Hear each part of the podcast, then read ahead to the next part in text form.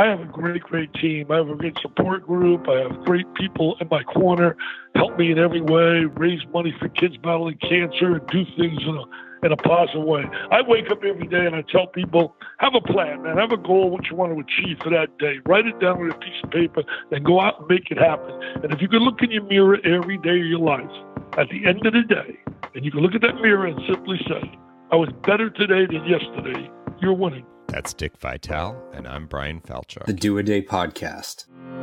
Will you hear from the most inspiring people who have been through hard times, overcome them, and have turned around to help others with what they've learned? I'm your host, Brian Falchuk. I know because I've lived it myself. I've written about it in my book, Do A Day, and that's why I'm bringing you this show. Remember, today's a new day.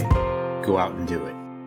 Hey, day doers. I've got a very special episode today. It's special for two reasons, one good, one less good. The good reason why it's special is my guest, Dick Vitale, which for those of you who don't have a T V, have no one in your life who's into sports, um, or hasn't seen a commercial in the past twenty years, you may not know who Dick is, but for everyone else, uh, you know exactly who he is. Dick Vitale is basically the voice, more than just the voice, the, the personality of college basketball in America, and really through E S P N. Dick, or Dickie Baby, Dickie V, and every other nickname and catchphrase you can come up with. He is such a strong personality, such a ball of energy and positivity, and he's known for that throughout his career. Uh, he's been on E S P N for forty, forty plus years now. And before that was a, an acclaimed coach, um, except for one period in his coaching career, which is actually what I dig into with him today. We'll talk about that in a second.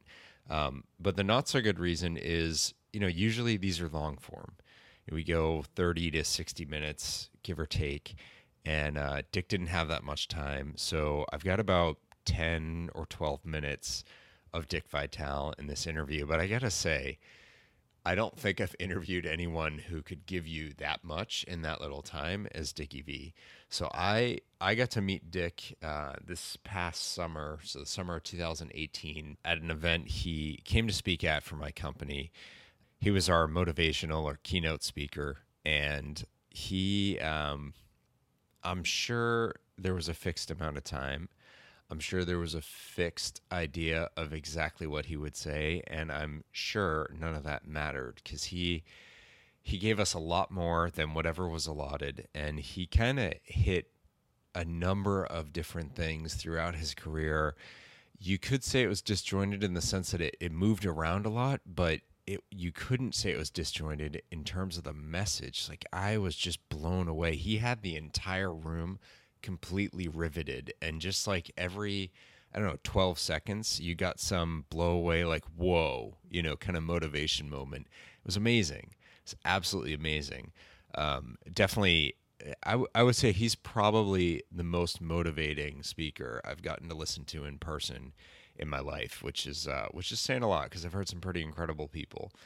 Um, I loved it. And you know, I've got this, this kind of, I don't know if you call it a mantra or a motto, but something I've definitely talked about a lot, where if you don't have something that you want, you might as well ask for it, because the worst case scenario is nothing happens. You know, you're no worse off. You just still don't have it. And best case scenario, you get it.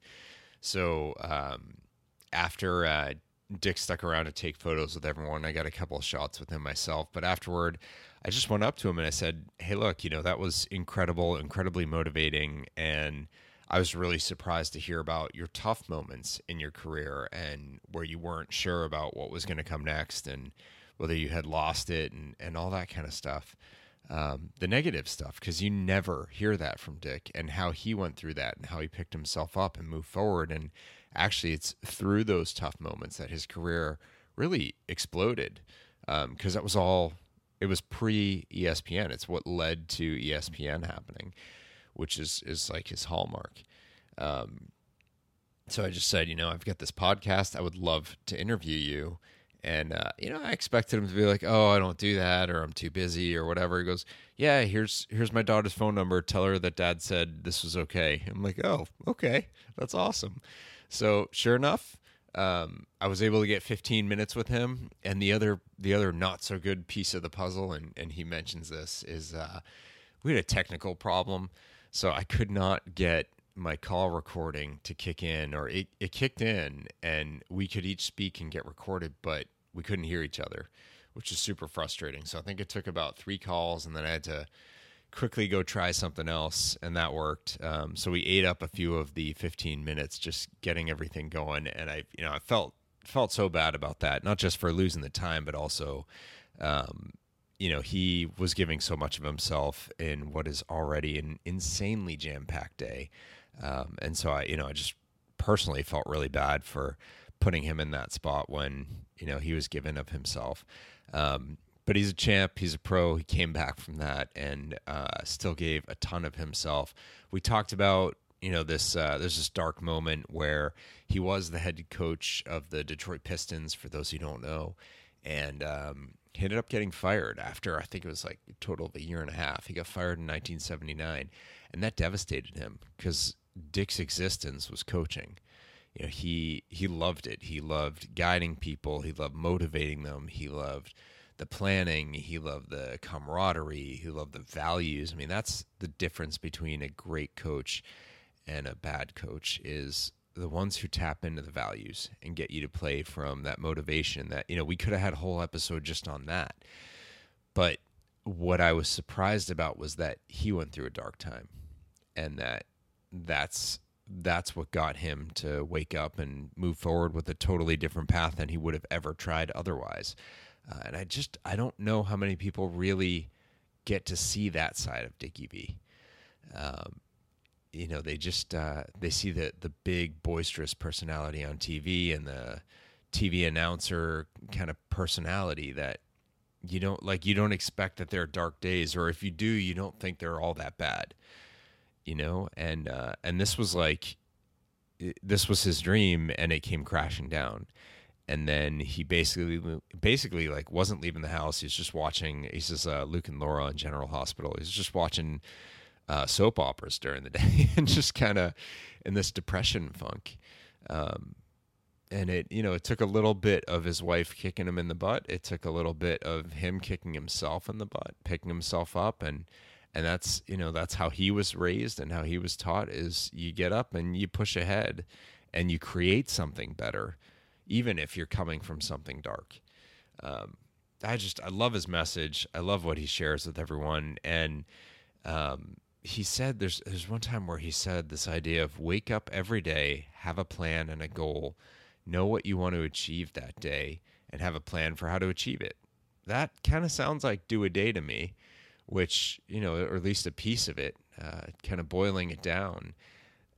I, it doesn't surprise me that when I was listening to him over the summer, that I was like, oh, this guy would be perfect for the show. Little did I know that's kind of, you know, that's kind of how he's gone about it himself, is every day there's a plan and, and a goal, and you execute it and go after that goal, and it adds up. And for him, it's added up to quite a successful career.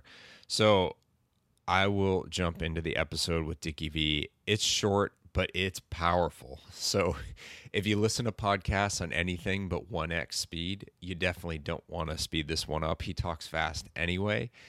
Um, dig in, listen to Dickie V, get blown away. And yeah, I mean, it's uh, it's pretty awesome. I'm still just blown away with the efficiency of motivation, if that's a thing, how quickly he's able to just shock you with uh, one after the other, like pick you up, motivate you, move forward, and go out and do it. So here's Dickie V. All right. So the the thing that I really wanted to focus on was uh, your time at the Pistons, or, or more accurately, leaving the Pistons, and how that how that affected you and how you came back from that. Because everyone knows you as this amazing, positive, upbeat guy, but you had quite a, a down spell. So I'm, I'm so curious how you brought yourself back from that, and, and, you know, leading into E S P N and this incredible career you've had since then. So talk to me about that moment. Well, you know, number one, whenever you have a, a adversity, I do a lot of motivational tips uh, early every morning. I just had one up today about how to treat people, treat people with respect, people treat you with respect. So I believe a lot in motivation. I believe a lot in inspiration. I do a lot of corporate events, speak all over the country. And I can tell you this, you have two choices. when things get tough, you can either fold, you can roll over, or you can pick up the pieces and move on. And simply, I had no choice. I got fired by the Pistons. I got fired in November nineteen seventy-nine. I thought it was the end of the world because I was like a boy upon a dream. My career was exploding. I mean, I had been teaching uh, a couple of years earlier in junior high school, basically, coaching in high school. All of a sudden, I'm an assistant coach at Rutgers. Then I'm the head coach at University of Detroit. I'm an athletic director, head coach at University of Detroit. People a little bit interested in me from different schools. And things are going really great, man. In my thirties, living the American dream. And then all of a sudden, bam, I go to the pros and I get fired. And you find out a lot about people. You find out a lot about yourself. And you got to pick up the pieces. And I've learned in life that when things get tough, you got to just move on. And that's what I basically did. I simply said to myself, you know, I can roll over, feel sorry for myself, and, you know, have all these excuses and alibis. Or you look in the mirror and simply say, you know what? I'm pretty good at what I do. I know I can go out and I can communicate with people, and I'm going to do something in a positive way. And fortunately and lucky for me, E S P N came in at the same time. I did the very first game in the history of E S P N college basketball on December fifth, nineteen seventy-nine. And I cannot believe, as I sit here today, going on my fortieth year, four decades at E S P N. I've been through all kinds of presidents. I've been through all kinds of people I've worked with, talent, and to be able to survive in this business, which is a very subjective business, yeah. to be able to survive, I'm very proud of that. And proud. If you would have told me the day I got fired that I'd be talking to you and saying, you know what? Wow. I'm in like, I'm going to be fourteen Hall of Fames. I just got notified that I'm going to be in the National Broadcasting Hall of Fame and wow. get inducted in that. And, Congratulations. And, and just so, so many great things have happened for me. You know, happened in December, December eleventh. Bob Costas, myself, Jim Nance, Mary Carrillo. And I'm just so awed to be in the company of those kind of giants. But I would have thought no way, shape, or form. But let me tell you this, too. Go back in my life as yeah. well. I lost my eye as a kid. A lot of people don't know that. I'm blind in my left eye. I poked it with a pencil basically when I was younger. I was four or five years old. I don't even remember the incident. Uh, it's what my mom told me, but I have no vision in my left eye. And I thought that was really, you know, at that time, you know, my life, even going to high school, uh, when my eye used to wander like crazy. Kids used to bully me and, and tease me, and I thought it was the worst time in the world. But again, you got to pick up the pieces and move on. And, and you have no choice. You have no choice. Well, you have two choices. You can roll over, go to your room, cry, feel sorry for yourself, and, and don't do anything with your life. But uh, I've always been a guy. I love people. I love being around people, and I love just sharing a moment. I just got back from a Notre Dame weekend, and people saying to me, gee whiz, don't you get tired? These people coming up to your pictures, autographs. I said, are you kidding me? I love every moment of it. These people make you who you are. Yeah.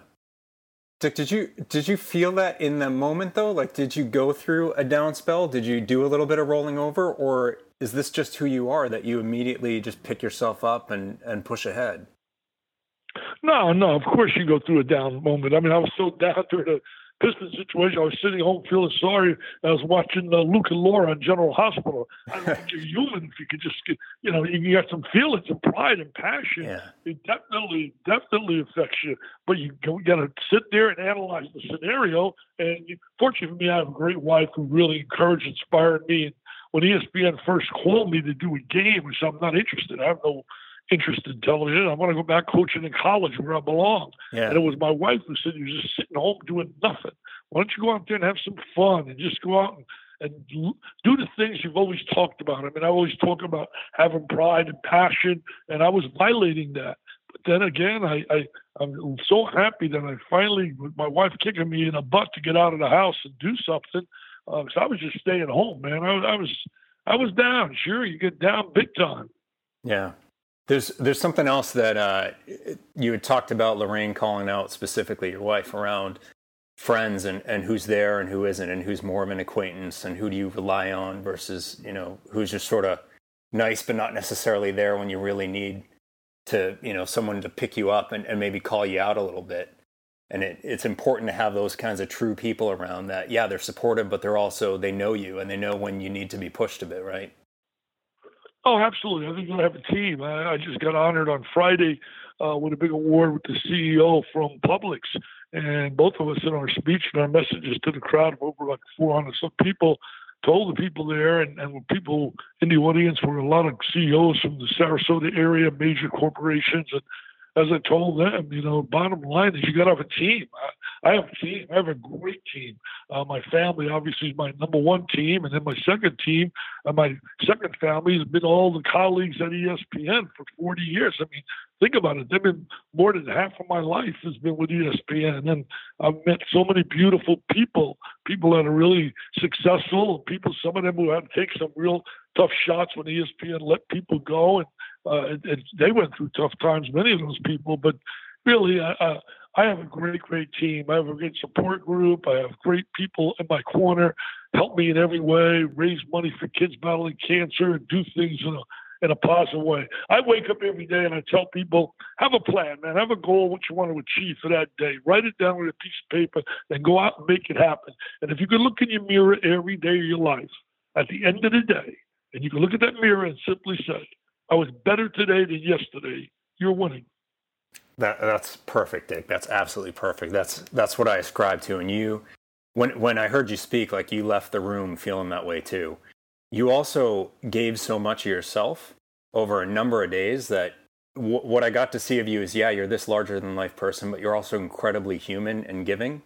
And I'm so curious, is that something you grew into? Or is that, I mean, you talked a lot about your childhood and the values from your parents. Were you just raised this way, that this is who you were destined to be? Or did you learn that lesson? Yeah, well, my family was that way. I, I grew up in such a loving family, uh, uh, not just my mom and dad. And obviously, they're, they're the head of it. They were the heads and the and the leaders, but all my uncles and aunts. My mom had nine brothers and sisters. My father had nine brothers and sisters. They represented the fabric of what this nation's about, blue collar, all about family, all about giving your best, all about just working, working, and working and doing the right things in life. And really, that rubs off. It rubs off on you. It becomes contagious. I know when I was a kid, you didn't want to do anything. I didn't want to do anything. You know, break the heart of my mom and dad. I, I just, you know, some guys got in trouble. Some guys did things, and I tried to go the other way. And unfortunately for me, I did go the other way. And I look today at where I live, the home I live in, the people I know, the people I, places I go, and the things I have. I, I pinch myself. The only sadness I have is I wish my mom and dad were living to enjoy everything I have and be able to live and make me do things for them, which I can do now financially and every other way. But again, uh, I know they're up in heaven, and I know that they're probably aware of what I'm doing. That's that's amazing. Dick, look, I want to respect your time. Normally I ask people for other social media and everything. Everyone can find you pretty easily, but there's one thing I want you to call out specifically, and that's your cancer charity work. Where should people be going to give to that cause, to be a part of it? Well, you know, I, I really need a lot of help. I'm trying to raise four million dollars this year. And really, Brian, uh, uh, I need help. I need yeah. help from people. It's it's it's a battle. It's a real battle out there. I work twenty-four seven. I'm going after I'm done with you here. I'll be signing some books and stuff, trying to get some money. So every dollar, I don't I don't make a dime anymore in any of my merchandise. I give it all toward that goal of four million dollars, and it's really tough to do. So again, if people want to join my team and help kids, I'm talking about kids, man. Kids that are really confronted with some tough, tough times. Uh, I, I can give you a list of kids. I know them, know them inside out. Kids battling brain cancer. Kids battling all kinds of neuroblastoma. I mean, people don't know the names. Wes Herman, Joshua Fisher. I mean, Joshua did twelve hundred doses of chemotherapy. God. Try that. You think you got a problem in life? Try to be a mom and dad and watch your son go through that.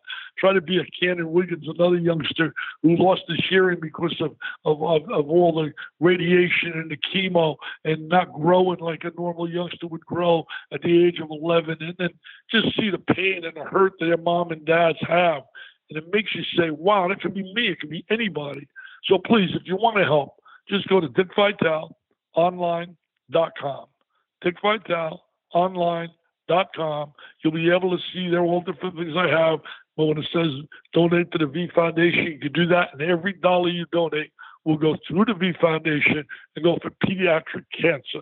If you want to keep up with what I'm doing and follow me, just go to Dickie V and Twitter at Dickie V, because I constantly put up updates on what I'm trying to do in the world of raising money. Uh, so far, my people and I have been fortunate enough to raise twenty-five point two million dollars, but it's not nearly enough. We no. need more.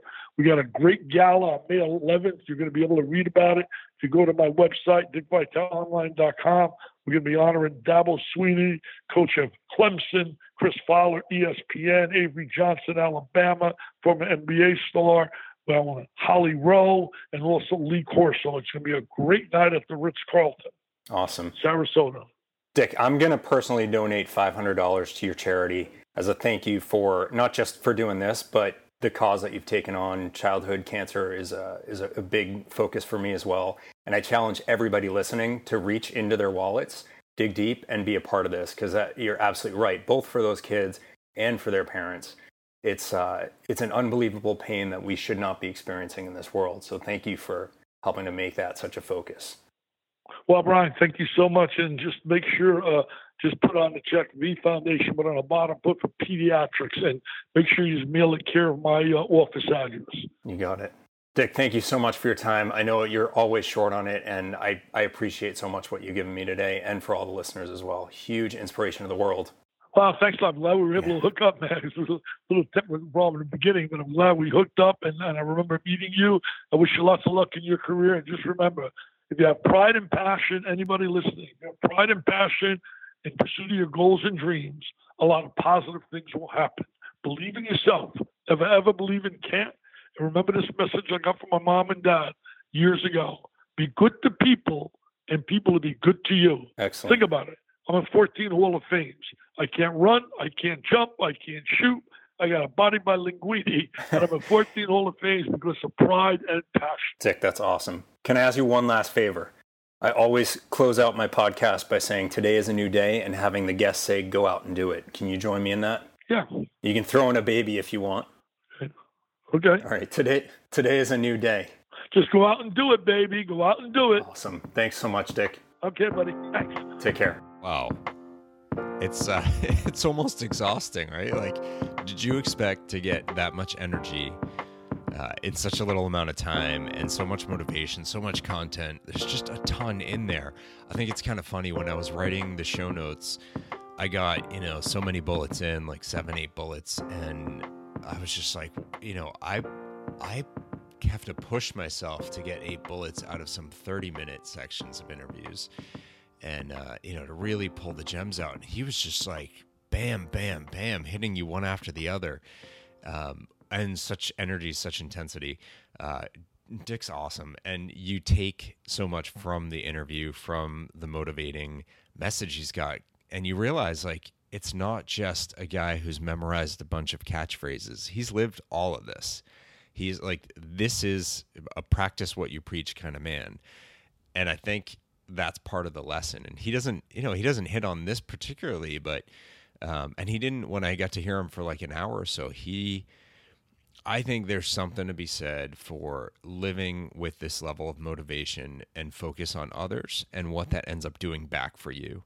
Because if he wasn't so focused on helping other people achieve, I wonder if he would be as driven and successful as he is. I mean, I wouldn't put anything past him, but I think it's all intertwined. I guess that's the point. You can't really separate them. You know, they say that the they, who's they? Well, anyway, they say that the best way to learn something is to teach someone else. And I think that goes for motivation too. You know, that goes for getting through tough times, picking yourself up and succeeding. If that's what you're facing, well, maybe helping someone else get through their tough times or giving them a bit of inspiration is actually the path to helping yourself get there. Because, I mean, I've, I've certainly experienced that myself. You know, one of the key things I, I've mentioned when I talk about the journey to figure out your true motivation is that mine's been a really long journey.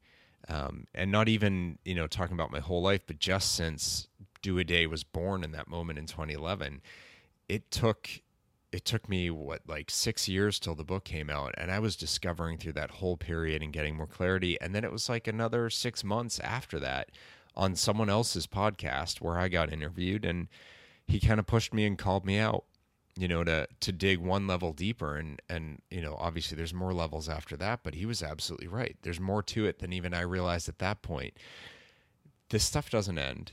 It's a lifelong lesson. It's a lifelong growth. Dick talks about it back from, like, you know, when he talked about losing his eye as a child or losing his sight in his eye, all the way through to all of these moments, all these successive experiences he's had, and he's ensured that he's grown from each of them, the good and the bad.